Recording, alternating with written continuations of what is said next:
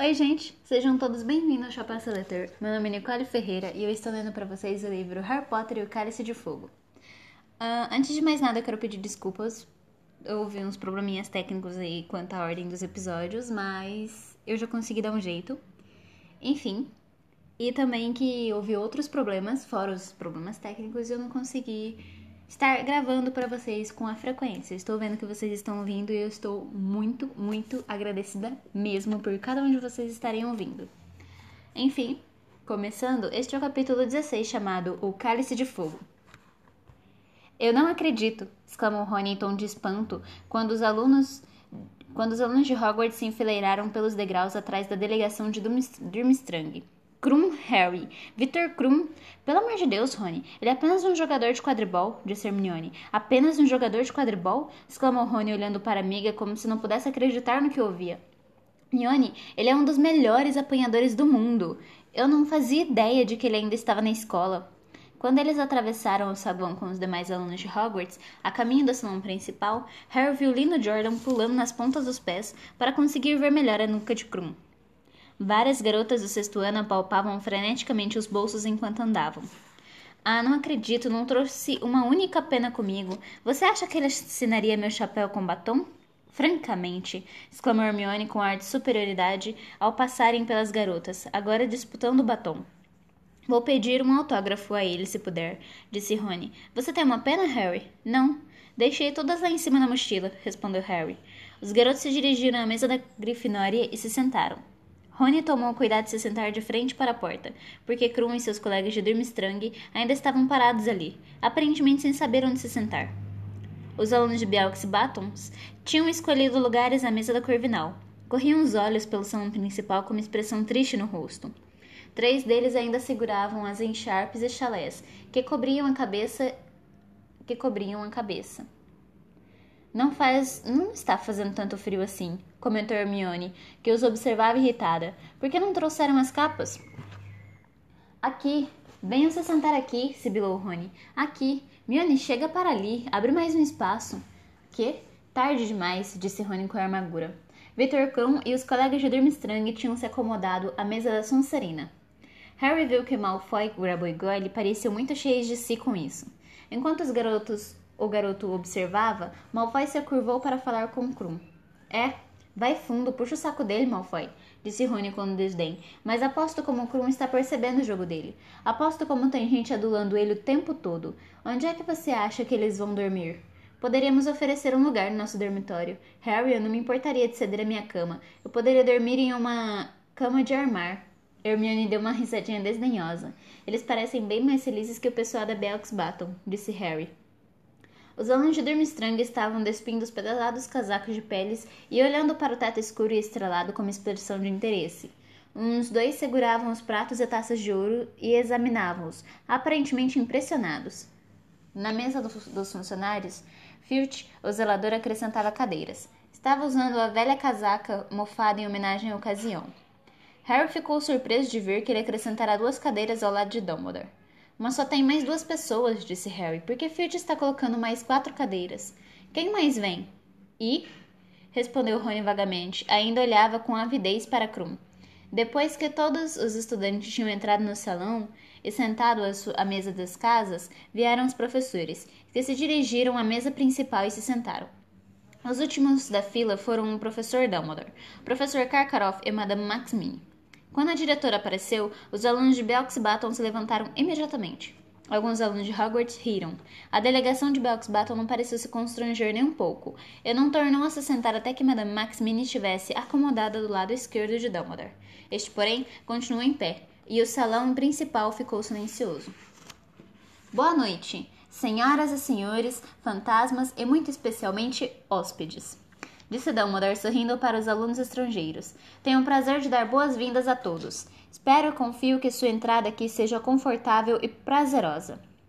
Uma das garotas de Belks Baton, ainda segurando o chalé na cabeça, deu uma, uma inconfundível risadinha de zombaria. Ninguém está obrigando você a ficar, murmurou Hermione com raiva. O torneio será oficialmente aberto no fim do banquete, disse Dumbledore. Agora, convido todos a comer, beber e se fazer em casa. Ele se sentou, e Harry viu Karkaroff se curvar na mesma hora para frente e iniciar uma conversa com o diretor. As travessas diante dele se encheram de comida como de costume. Os elfos domésticos na cozinha pareciam ter se cedido. Havia uma variedade de pratos à mesa que Harry jamais vira, inclusive alguns decididamente estrangeiros. Que é isso? Disse Rony apontando uma grande travessa com uma espécie de ensopado de frutos do mar ao lado de um grande pudim de carne e rins. Boilabaise, disse Hermione. Para você também, respondeu Rony. É francesa, explicou a garota. Comi nas férias no penúltimo verão. É muito gostosa. Acredito, retrucou Rony, servindo-se de chouriço de sangue. De forma alguma, o salão principal parecia. De alguma forma, o salão principal parecia muito mais cheio do que de costume, ainda que só não houvesse. ainda que só houvesse umas 20 pessoas a mais ali. Talvez porque os uniformes de cores diferentes se destacassem tão claramente contra o preto das vestes de Hogwarts. Agora que tinham despido as, as peles, os alunos de Durmstrang deixavam ver que usavam vestes de um intenso vermelho sangue. Vinte minutos depois do início do banquete, Hagrid entrou discretamente pela porta atrás da mesa dos funcionários, deslizou para sua cadeira na ponta da mesa e acenou para Harry, Rony e Hermione com uma coberta de ataduras. Os explosivos estão passando bem, Hagrid? Perguntou Harry. Otimamente, respondeu ele animado. É, aposto que estão, disse Rony em voz baixa. Parece que finalmente encontraram a comida que gostam, não? Os dedos de Hagrid? Naquele instante ouviram uma voz. Com licença, vocês vão querer Boilabaise? Era a garota de Belks Button que rira durante a fala de Dumbledore. Finalmente retirará o chalé. Uma longa cascata de cabelos louro prateados caía quase até sua cintura. Tinha grandes olhos azuis profundos e dentes muito brancos e iguais. Rony ficou púrpura. Olhou para a garota, abriu a boca para responder, mas não saiu nada, a não ser um fraco gargarejo. Pode levar, respondeu Harry, empurrando a terrina para a garota. Vocês já se serviram? Já, disse Rony sem fôlego. Estava excelente. A garota apanhou a terrina e levou-a cuidadosamente até a mesa da Corvinal. Rony continuou com os olhos grudados nela como se nunca tivesse visto uma garota na vida.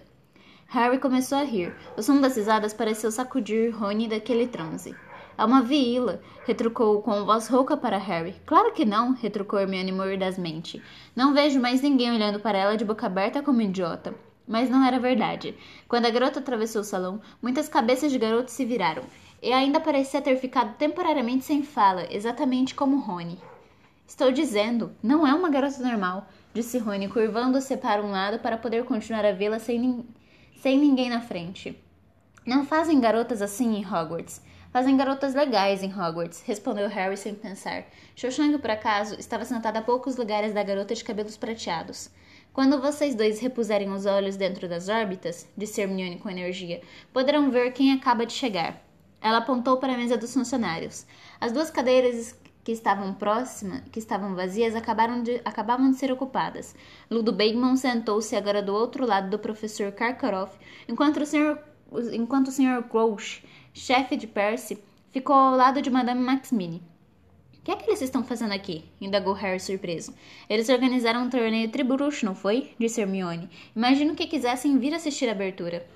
Enquanto o segundo, quando o segundo prato chegou, os garotos repararam que havia diversos pudins desconhecidos. Também. Rony examinou um tipo esquisito de manjar branco mais atentamente. Depois deslocou com cuidado alguns centímetros para a direita, de modo a deixá-lo bem visível para os convidados à mesa da Corvinal mas a garota, que lembrava uma vela, parecia, não ter com... parecia ter comido o suficiente e não veio até a mesa apanhá-lo. Depois que os pratos de ouro for... foram limpos, Dumbledore se levantou mais uma vez. Neste momento, uma agradável tensão pareceu invadir o salão. Harry sentiu um tremor de excitação só de imaginar o que viria a seguir. Algumas cadeiras de distância, Fred e George se curvaram para a frente, observando Dumbledore com uma grande concentração. Chegou o momento, disse Dumbledore sorrindo para o mar de rostos erguidos. O torneio tribruxo vai começar. Eu gostaria de dizer algumas palavras de explicação antes de mandar trazer o es escrínio. O quê? murmurou Harry, roendo de ombros. Apesar apenas para esclarecer as regras que vigoram, que vigoraram este ano. Mas, primeiramente, gostaria de apresentar aqueles que ainda não, conhecem, não os conhecem o Sr. Bartolomeu Crouch, chefe do Departamento de Cooperação Internacional em Magia. Houve vagos aplausos e houve vagos e educados aplausos. O Sr. Lodo Bagman, chefe do departamento de Jogos e Esportes Mágicos. Houve uma rodada mais ruidosa de aplausos para Bagman do que para Crouch, talvez por sua fama de batedor ou simplesmente porque ele parecia muito mais simpático. Ele agradeceu com um aceno jovial. Bartolomeu Crouch não sorriu nem acenou quando seu nome foi anunciado. Ao lembrar-se dele vestido com um terno bem cortado na Copa Mundial de Quadribol, Harry achou que parecia estranho naquelas vestes de bruxo. Seu bigode, a escovinha e a risca exata nos cabelos pareciam muito esquisitos ao lado dos longos cabelos e barbas de Dumbledore. Nos últimos meses, o Sr. Bagman e o Sr. Crouch trabalharam incansavelmente na organização do torneio Tribruxo, continuou Dumbledore. E se juntaram a mim, ao professor Karkaroff e a, prof... e a Madame Maxmini na banca que julgará os esforços dos campeões. A menção pala... da palavra campeões, a atenção dos estudantes que ouviam pareceu se aguçar. Talvez Dumbledore tivesse notado essa repentina imobilidade, porque ele sorriu e disse: O escrínio, então, por favor, Sr. Filch. Filch, que andara rondando despercebido um extremo do salão, se aproximou então de Dumbledore, trazendo uma arca de madeira, incrustada de pedras preciosas. Tinha uma aparência extremamente antiga. Um murmúrio de interesse se elevou das mesas dos alunos. Dennis Creevey chegou a subir na cadeira para ver direito, mas por ser tão miúdo, sua cabeça mal ultrapassou a dos outros. As instruções para as tarefas que os campeões deverão enfrentar este ano já foram examinadas pelos senhores Crouch e Bagman, disse Dumbledore, enquanto Filch depositava a arca cuidadosamente na mesa à frente do diretor. Eles tomarão as providências necessárias para cada desafio. Haverá três tarefas espaçadas durante o ano letivo, que servirão para testar os campeões de maneiras de diferentes maneiras. Sua perícia em magia, sua coragem, seus poderes, seus poderes de dedução e, naturalmente, sua capacidade de enfrentar o perigo. A esta última palavra, o salão mergulhou num silêncio tão absoluto que ninguém parecia estar respirando. Como todos sabem, três campeões com... competem no torneio, continuou Dumbledore calmamente. Um de cada escola. Eles receberão notas por seu desempenho em cada uma das tarefas do torneio e aquele que tiver obtido o maior resultado no final da terceira tarefa ganhará a Taça Tribruxo. Os campeões serão escolhidos por um juiz imparcial, o Cálice de Fogo. Dumbledore puxou então sua varinha e deu três pancadas leves na tampa do escrínio. A tampa se abriu lentamente com um rangido. O bruxo enfiou a mão nele e tirou um grande cálice de madeira toscamente talhado. Teria sido considerado totalmente comum se não tivesse cheio até a borda com chamas branco-azuladas, que dava a impressão de dançar. Dumbledore fechou o screen e pousou cuidadosamente o cálice sobre a tampa, onde seria visível a todos no salão. Quem quiser se candidatar, o campeão deve escrever seu nome e escola claramente um pedaço de pergaminho e depositá-lo no cálice, disse Dumbledore. Os candidatos terão 24 horas para apresentar seus nomes. Amanhã à noite, a festa das bruxas, o cálice devolverá o nome dos três, que ele julgou mais dignos de representar suas escolas. O cálice será colocado no saguão de entrada hoje à noite onde estará perfeitamente acessível a todos que queiram competir. Para garantir que nenhum aluno menor de idade ceda à tentação, continuou Dumbledore, traçarei uma linha etária em volta do cálice de fogo, depois que ele for colocado no saguão. Ninguém com menos de 17 anos conseguirá atravessar a linha. E, finalmente, gostaria de incutir nos que querem competir que ninguém deve se inscrever neste, neste torneio levianamente. Uma vez escolhido pelo Cálice de Fogo, o campeão ficará obrigado a prosseguir até o final do torneio. Colocar o nome do Cálice de Fogo é um ato contratual mágico. Não pode haver mudança de ideia, uma vez que a pessoa se torne campeã. Portanto, procurem se certificar de que estão preparados de corpo e alma para competir antes de depositar seus nomes nos cálice, no cálice. Agora, acho que já está na hora de irmos nos deitar. Boa noite a todos. Uma linha etária! exclamou Fred Weasley, os olhos brilhando enquanto atravessaram o salão rumo às portas que se abriram, abriam para o saguão de entrada. Bom, isso deve ser contornável. Um, isso deve ser contornável com uma poção para envelhecer, não? E depois que o nome estiver no cálice, a gente vai ficar rindo. Ele não vai saber dizer se você tem ou não 17 anos. Mas eu acho que ninguém abaixo de 17 terá a menor chance, disse Hermione. Ainda não aprendemos o suficiente. Fale por você, disse George rispidamente. Você vai tentar entrar, não vai, Harry? Harry pensou brevemente na insistência de Dumbledore de que nenhum menor de 17 anos submetesse o nome, mas então a maravilhosa visão de si mesmo ganhando a taça tribruxo invadiu mais uma vez sua mente. Ele pensou no quanto Dumbledore ficaria zangado se algum menor de 17 anos descobrisse uma maneira de atravessar a linha etária. Onde está ele? perguntou Rony, que não estava ouvindo uma só palavra dessa conversa, e examinava a aglomeração de alunos para ver que fim levará a Krum.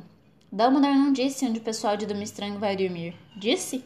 Mas sua pergunta foi respondida quase instantaneamente. Os garotos estavam passando pela mesa da Sonserina naquele momento e Karkaroff se apressava em chegar aos seus alunos. Voltamos ao navio então? Foi ele dizendo. Victor, como é que você está se sentindo? Comeu o suficiente? Devo mandar buscar um pouco de quentão na cozinha? Harry viu Krum sacudir negativamente a cabeça e tornar a vestir as peles. Professora gostaria de beber um pouco de vinho, disse outro garoto de Durmstrang esperançoso. Eu não ofereci a você, Poliarkov, retorquiu Karkaroff, seu caloroso ar paternal desaparecendo instantaneamente. Vejo que derramou comida nas vestes outra vez. Moleque porcalhão. Karkaroff lhe deu as costas e conduziu os alunos para fora. Chegou na porta no mesmo momento que Harry, Rony e Hermione. Harry parou para deixá-lo passar primeiro. Obrigado, disse Karkaroff, olhando distraído para o garoto. Então o bruxo estacou. Tornou a virar a cabeça para Harry e encarou-o como se não pudesse acreditar no que via. Atrás do diretor, os alunos de Durmstrang pararam também. Os olhos de Karkaroff percorreram lentamente o rosto de Harry e se detiveram na cicatriz. Os alunos de Durmstrang miraram Harry cheios de curiosidade também. Pelo canto do olho, garoto viu que alguns faziam cara de terem finalmente entendido. Um garoto que sujará as vestes e comida cutucou uma colega ao seu lado e apontou abertamente para a testa de Harry. É, é o Harry Potter, sim, disse alguém com um rosnado às costas deles. O professor Karkaron, Karkaroff virou-se completamente. Olho tonto Moody se achava parado ali, apoiado pesadamente na bengala, o olho mágico encarando sem piscar o diretor de Durmstrang. A cor se esvaiu do rosto de Karkaroff enquanto Harry observava a cena. Uma expressão terrível, em que se misturava de fúria e medo, perpassou o rosto do homem. Você? exclamou ele encarando, Moody, como se duvidasse de que realmente ouvia. Eu, disse Moody sério. E, não, e a não ser que tenha alguma coisa a dizer a Potter, Karkaroff, você talvez queira continuar andando. Está bloqueando a porta. Era verdade. Metade dos estudantes no salão aguardavam atrás deles, espiando por cima dos ombros uns dos outros para ver o que estava causando o engarrafamento. Sem dizer mais uma palavra, o professor Karkaroff arrebanhou seus alunos e saiu. Moody observou-os desaparecer de vista, seu olho mágico fixando as costas do bruxo, uma expressão de intenso desagrado em seu rosto mutilado. Como o dia seguinte era sábado, normalmente a maioria dos estudantes teria tomado o café da manhã mais tarde. Harry, Rony e Hermione, porém, não foram os únicos a se levantarem muito mais cedo do que costumavam nos fins de semana. Quando desceram para o saguão, viram umas vinte pessoas andando por ali, alguns comendo torrada, todos examinando o cálice. Todos examinando o cálice de fogo. A peça fora colocada no centro do saguão sobre o banquinho que era usado para o chapéu seletor. Uma fina linha dourada fora traçada no chão, formando um círculo de uns três metros de raio. Alguém já depositou o nome? perguntou Rony, ansioso a uma aluna do terceiro ano. Todo o pessoal da Durmstrang, respondeu ela, mas ainda não vi ninguém de Hogwarts. Aposto como tem gente que depositou ontem à noite depois que fomos todos dormir, disse Harry. Eu teria feito isso se fosse eles. Não iria querer ninguém me olhar, me olhando. E se o cálice cuspisse o meu nome de volta na hora? Alguém riu às costas de Harry. Ao se virar, ele viu Fred, George e Lino Jordan correndo a escada abaixo, os três parecendo excitadíssimos. Resolvido, disse Fred num cochicho vitorioso a Harry, Rony e Hermione. Acabamos de tomá-la. Que? exclamou Rony. A poção para envelhecer, cabeça de bagre, disse Fred. Uma gota cada um, acrescentou Jorge, esfregando as mãos de alegria. Se precisamos envelhecer alguns, só precisamos envelhecer alguns meses. Vamos dividir os mil galeões entre três, entre os três, se um de nós vencer, disse Lino com um largo sorriso. Não tenho muita certeza de que isso vai dar certo, disse Hermione em tom de aviso.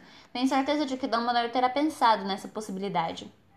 Fred, Jorge e Lino não lhe deram atenção. Pronto? perguntou Fred. Aos outros dois, tremendo de excitação. Vamos então? Eu vou primeiro. Harry observou fascinado quando Fred tirou do bolso um pedaço de pergaminho com as palavras Fred Weasley, Hogwarts. Os garotos foi direto à linha e parou ali, balançando-se nas pontas dos pés como um, um mergulhador se preparando para um salto de 15 metros. Depois, acompanhado pelo olhar de todos que estavam no salão, ele respirou fundo e atravessou a linha. Por uma fração de segundo, Harry achou que a coisa dera certo. George certamente pensará o mesmo, porque soltou um berro de triunfo e correu atrás de Fred. Mas no momento seguinte, ouviram um chiado forte e os gêmeos foram arremessados para fora do círculo dourado, como botas de golfe. Como bolas de golfe. Eles aterrissaram dolorosamente a 10 metros de distância no frio. No frio, no frio chão de pedra, e para piorar a situação, ouviram um forte estalo e brotaram nos dois longas barbas brancas e idênticas. O saguão de entrada ecoou de risadas. Até Fred e George riram depois de se levantarem e darem uma boa olhada nas barbas um do outro.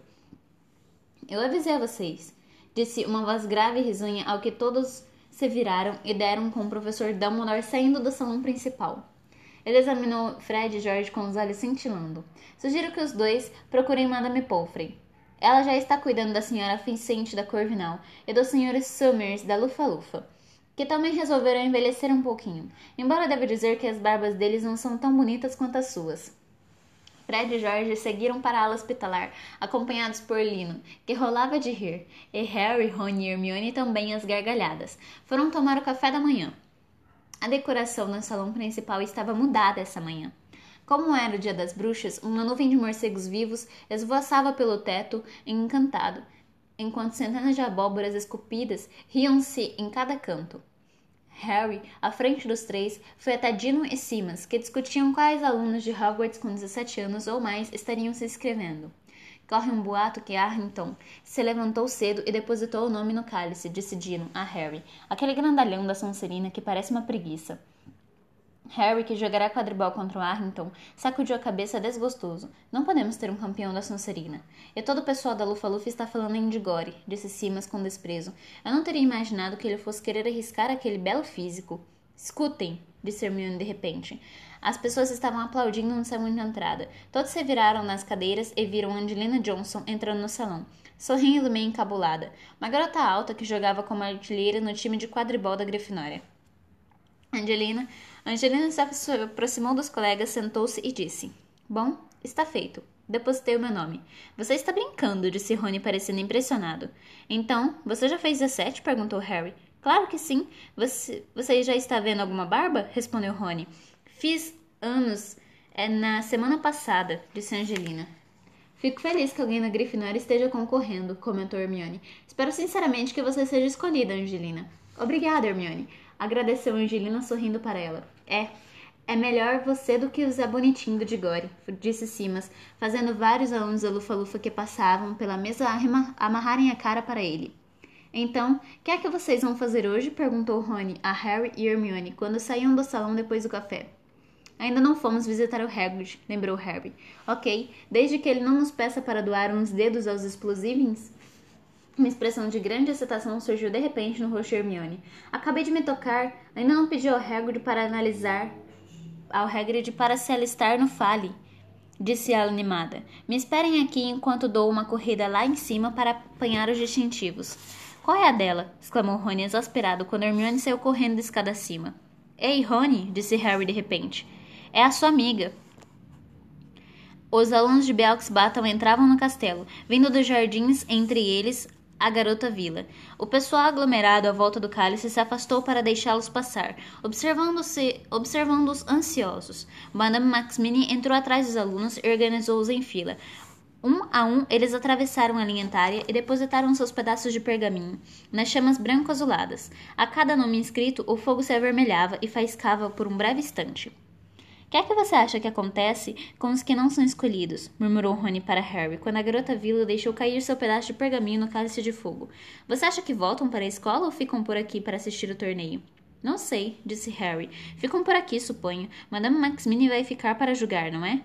Depois que os alunos de Belks Baton se inscreveram, Madame Maxmini levou-os de volta aos jardins. Onde é que eles estão dormindo então? perguntou Rony, chegando até as portas de entrada e acompanhando-os com o olhar. Um ruído de chocalho às costas dos dois anunciou a reaparição de Hermione com a caixinha dos distintivos do Fale. Ah, bom, vamos logo, disse Rony, e desceu aos saltos os degraus de pedra, mantendo os olhos fixos na garota vila, que a esta altura já estava no meio do jardim com a diretora. Ao se aproximarem da cabana de Hagrid na orla da Floresta Proibida, o mistério do dormitório dos alunos de Belks Baton se esclareceu. A enorme carruagem azul clara em que haviam chegado fora estacionada a menos de 200 metros da porta da cabana de Hagrid, e eles estavam embarcando nela. Os cavalos elefânticos que puxavam a carruagem pastavam agora em um picadeiro improvisado, montado a um lado. Harry bateu na porta de Hagrid e os latidos retumbantes de canino responderam imediatamente. Até que enfim, saudoso Hagrid, quando abriu a porta e viu quem a batia. Achei que vocês tinham esquecido onde eu morava. Estivemos realmente ocupadas. Hermione começou a dizer, mas parou de chofre, encarando Hagrid aparentemente sem saber o que dizer. Hagrid estava usando o seu melhor e horroroso terno de tecido marrom peludo, com uma gravata amarela e laranja. Mas isso não era o pior. Ele evidentemente tentara domesticar os cabelos, usando uma grande quantidade de um produto que parecia graxa e eixo para eixo de rodas. Estava agora, estavam agora alisados em dois molhos. Talvez ele tivesse tentado fazer um rabo de cavalo, como o de Gui, mas descobrirá que tinha cabelo demais. O penteado realmente não combinava nadinha com Hagrid. Por um instante, Hermione mirou-os de olhos arregalados. Depois, obviamente, decidindo não fazer comentários, disse... Hum, onde estão os explosivos? Lá fora no canteiro de abóboras, respondeu Hagrid alegre. Então ficando uns, estão ficando uns bichões, quase um metro de comprimento agora. O único problema é que começaram a se matar uns aos outros. Ah, não, sério? exclamou Hermione, lançando um olhar de censura a Rony, olhava sem disfarçar o penteado esquisito de Hagrid e acabará de abrir a boca para dizer alguma coisa. É, disse Hagrid com tristeza. Mas tudo bem, eles agora estão em caixas separadas. Ainda sobraram uns vinte. Isso aqui foi sorte, disse Rony, mas Hagrid não percebeu a ironia. A cabana de Hagrid tinha um único cômodo. Em um canto havia uma, uma cama gigantesca coberta com uma colcha de retalhos. Uma mesa igualmente enorme, com cadeiras, ficava diante da lareira, sob uma quantidade de presuntos curados e aves mortas que pendiam do teto. Garo... Os garotos se sentaram à mesa enquanto Hagrid preparava o chá e logo se deitaram, se deixaram absorver por uma por mais uma discussão sobre o torneio entre bruxo. Hagrid parecia tão excitado com o assunto quanto eles. Aguardem, disse ele sorrindo. Aguardem só. Vocês vão ver uma coisa que nunca viram antes. A primeira tarefa. Ah, mas eu não posso contar.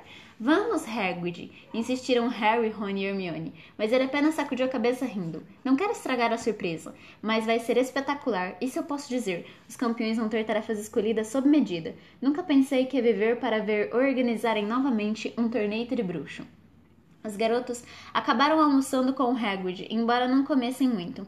Ele disse que preparará um picadinho de carne, mas quando Hermione encontrou uma garra no dela, os três perderam um pouco o apetite mas se divertiram tanto tentando fazer Hagrid contar as tarefas que haveria no torneio, especulando quais os inscritos seriam provavelmente escolhidos para campeões, imaginando se Fred e George já teriam perdido as barbas. Uma chuva leve começará a cair lá pela meia da tarde. Foi muito gostoso sentarem ao pé da lareira e escutar as gotas de chuva tamborilando, tamborilando de leve na janela. Vendo Hagrid surgir suas meias enquanto discutia com Hermione sobre os elfos domésticos, porque ele se recusou terminamente, terminantemente a entrar para o fale, quando a garota lhe mostrou os distintivos.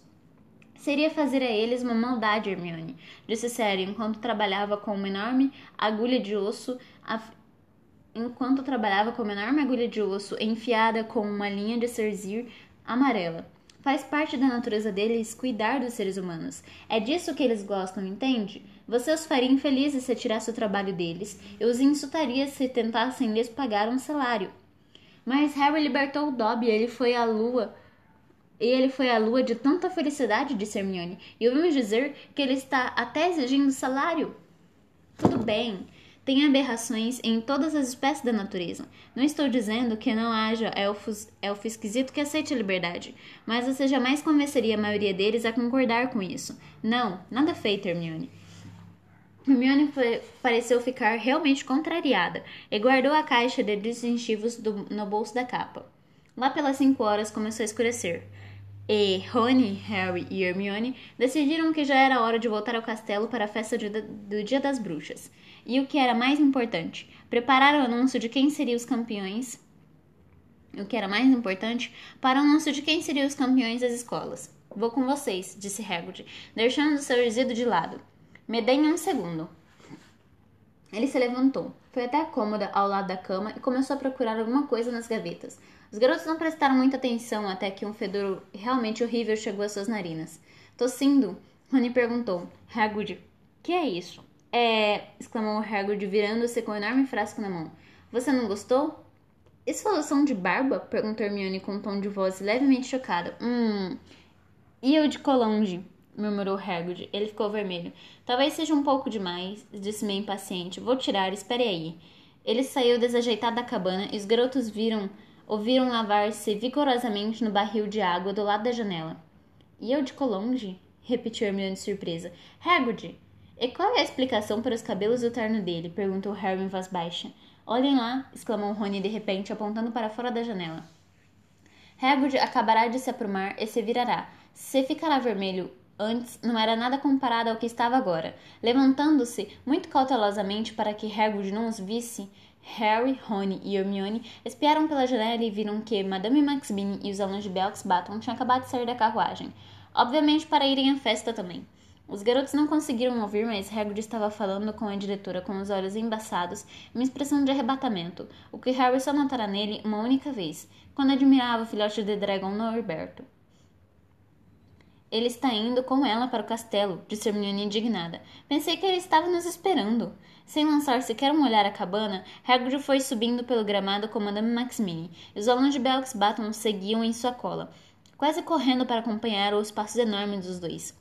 Ele está caído por ela, comentou Rony incrédulo. Bom, se eles tiverem filhos, vão marcar um recorde mundial. Aposto como um bebê deles iria pesar uma tonelada. Os três saíram da cabana sozinho e fecharam a porta ao passar. Estava surpreendentemente escuro do lado de fora. Puxando as capas para mais juntos do corpo, eles subiram pelos gramados da propriedade. Ah, são eles, olhem lá, sussurrou Hermione. A delegação de Durmstrang seguia do lado para do lago para o castelo. Vitor Krum caminhava lado de Karkaroff, e os outros os acompanhavam em pequenos grupos. Rony observou Krum excitado, mas o jogador nem olhou para os lados ao alcançar as portas do castelo, um pouco à frente de Hermione e Rony e Harry, andando sempre reto. Quando os três amigos entraram, o salão iluminado por vilas estava quase cheio. O cálice de fogo fora mudado de lugar e agora se encontrava diante da cadeira vazia de Dumbledore, à mesa dos professores. Fred George, novamente de cara lisa, parecia ter aceitado o desapontamento muito bem. Espero que seja Angelina, disse Fred, quando Harry, Ron e Hermione se sentaram. Eu também, disse Hermione sem fôlego. Bom, vamos saber daqui a pouco. A festa das bruxas pareceu durar muito mais do que habitualmente.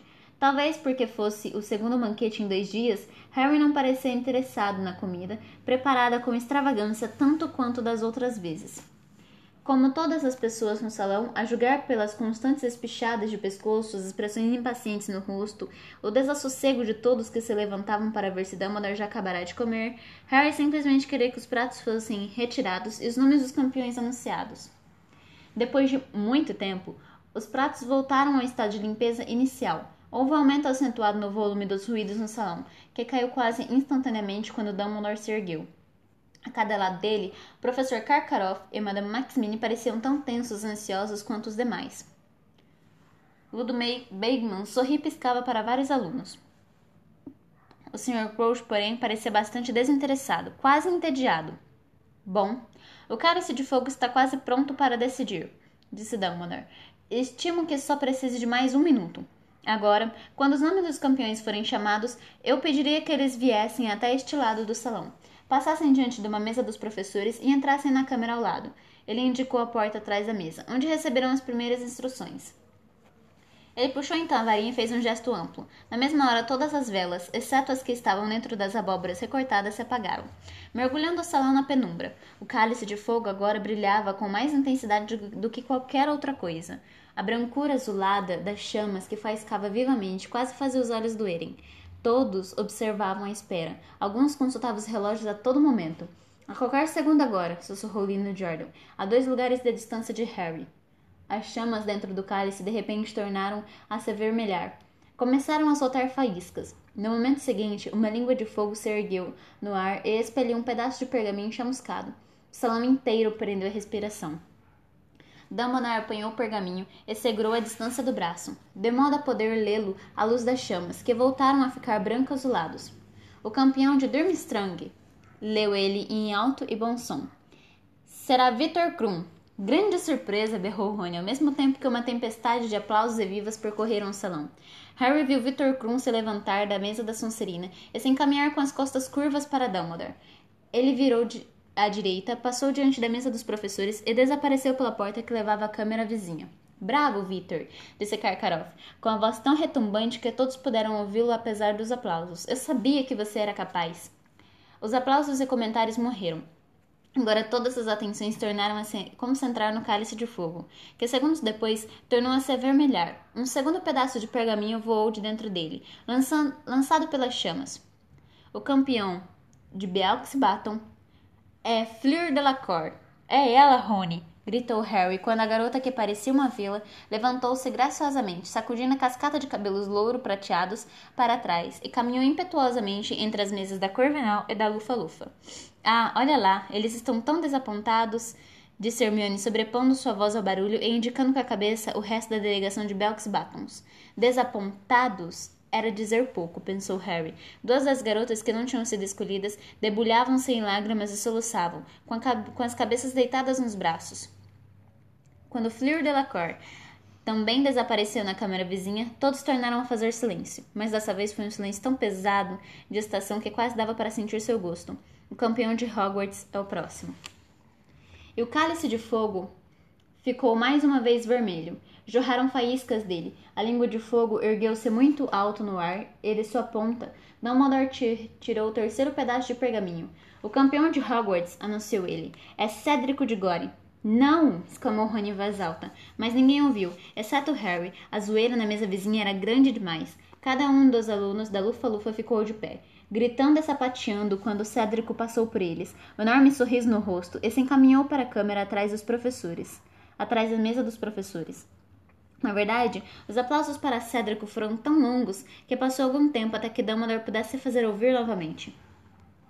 Excelente! exclamou Dumbledore, feliz, quando finalmente o tumulto serenou. Muito bem, agora temos os nossos três campeões. Estou certo de que posso contar com todos, inclusive com os demais alunos de Belks Baton e Durmstrang para oferecer aos nossos campeões todo apoio que puderem, torcendo pelos seus campeões. Vocês contribuirão de maneira muito real. Mas Dumbledore parou inesperadamente de falar, e tornou-se óbvio para todos o que o distraía. O fogo no cálice acabará de se avermelhar outra vez. Espelhou faíscas, uma longa chama elevou-se subitamente no ar e ergueu mais um pedaço de pergaminho.